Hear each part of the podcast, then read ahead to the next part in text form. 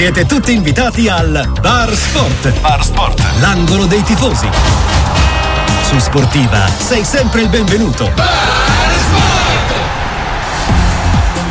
Parliamo di Roma nel nostro Bar Sport eh, con eh, un eh, tifoso che soprattutto è un comico, ma qui interviene in veste di cuore giallo-rosso. Massimo Bagnato, ben trovato su Radio Sportiva. Buongiorno. Oh.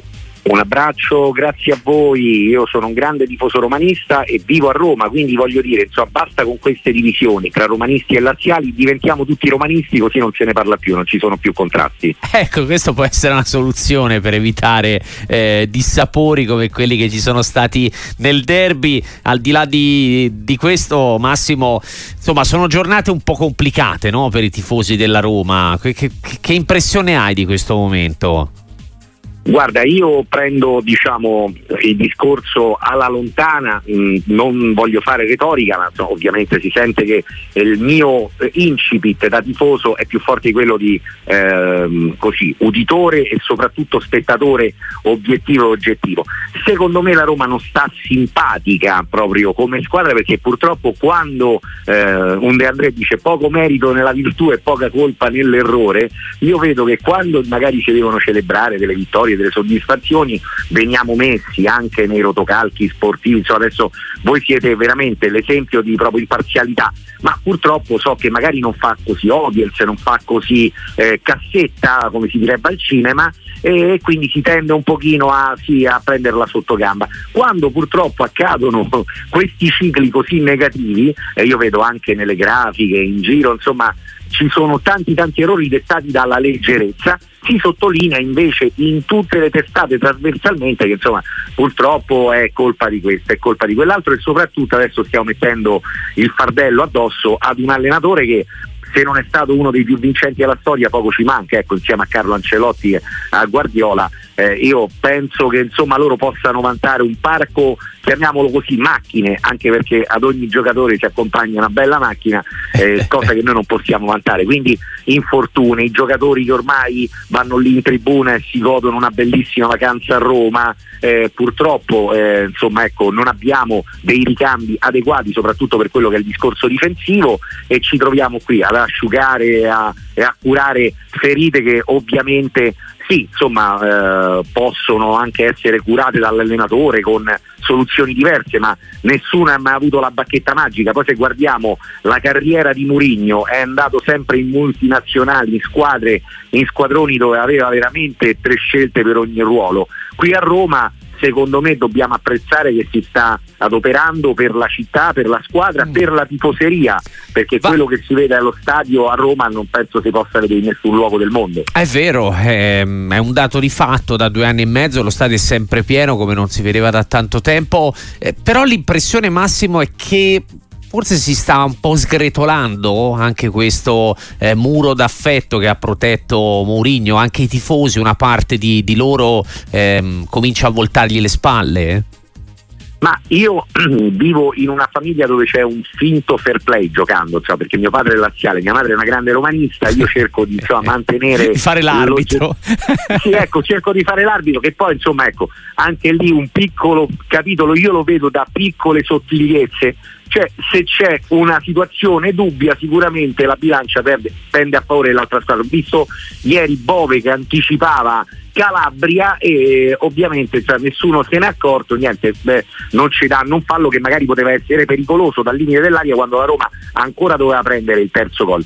Secondo me diciamo, non si tratta di disamore, si tratta di avere uno scetticismo di partenza perché quelli che non hanno amato Murigno e quelli che continuano a non amarlo nascono così, come si dice chi è tondo non può diventare quadrato.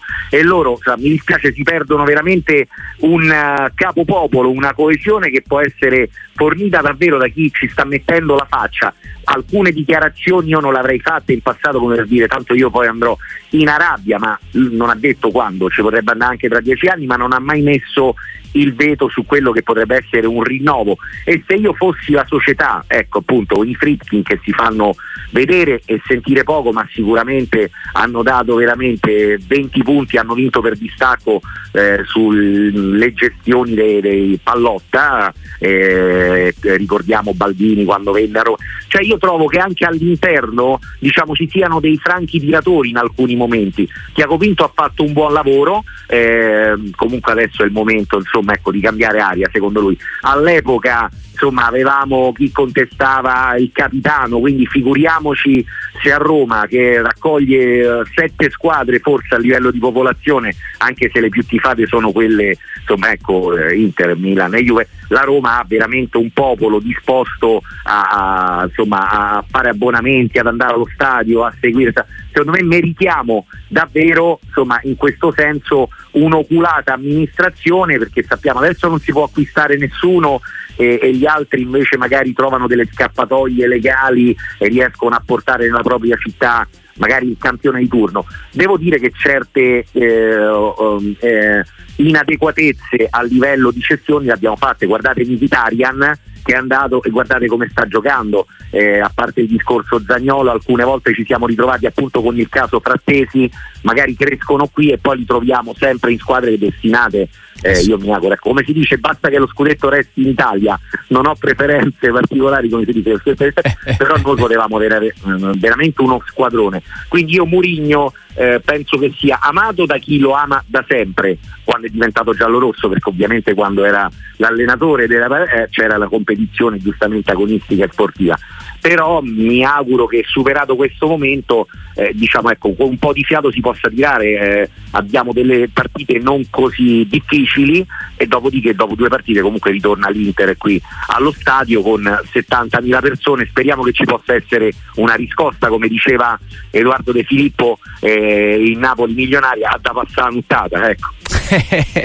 Salutiamo allora Massimo Bagnato con un paio di messaggi ai nostri ascoltatori. Eh, grande Massimo, genio assoluto, questo è Andrea di Padova e poi, visto che eh, hai cominciato con una provocazione, eh, ci scrive Gianni, alzi la mano chi vorrebbe Bagnato, allenatore della Lazio, quindi eh, citando Beh, io... il tuo tormentone.